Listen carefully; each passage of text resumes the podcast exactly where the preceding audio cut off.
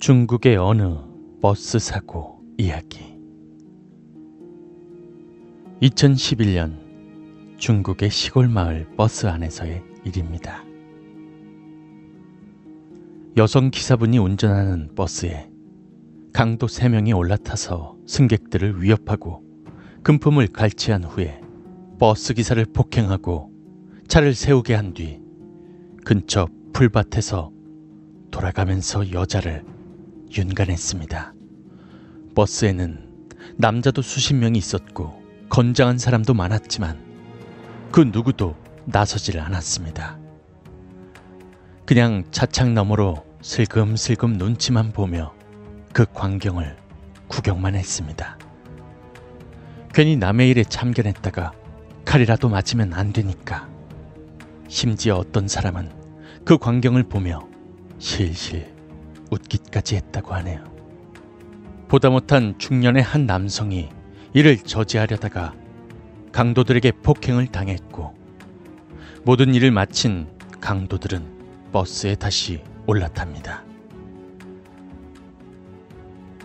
잠시 후 버스 기사도 울면서 옷을 차려입습니다. 여자가 버스에 오르고 아무도 말이 없습니다. 무관심한 척 창밖을 바라보고 있습니다. 여자가 헝클어진 상태로 운전석에 앉았습니다. 피를 흘리며 중년의 남성이 뒤따라 타려고 하자 여자가 소리칩니다. 당신이 뭔데 왜 남의 일에 참견하시는 겁니까? 라고 말이죠. 내리지 않으면 차는 출발하지 않겠다고 으름장을 놓았고 이에 버스 안에 있던 사람들도 그 중년의 남성을 억지로 차에서 내리게 합니다. 중년의 남성이 내리자 여자는 화를 내며 버스의 문을 닫아버리곤 급히 출발합니다. 중년의 남성은 아픈 몸을 이끌고 시골길을 터벅터벅 걸어가다 한 자동차 사고 현장을 만나게 됩니다.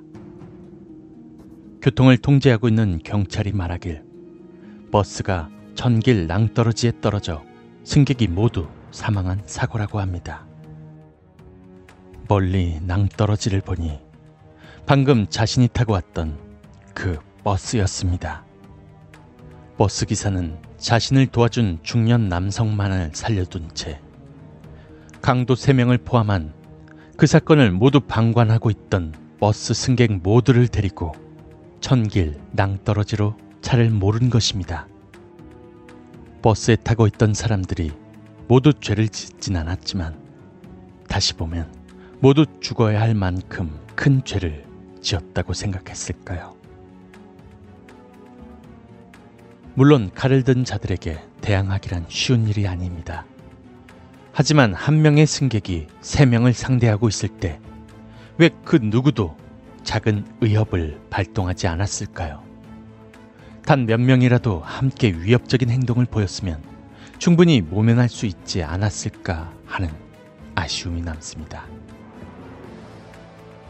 혹시나 우리 모두는 버스 안의 승객의 모습이 아닌지 곰곰이 생각해 보아야 하겠습니다.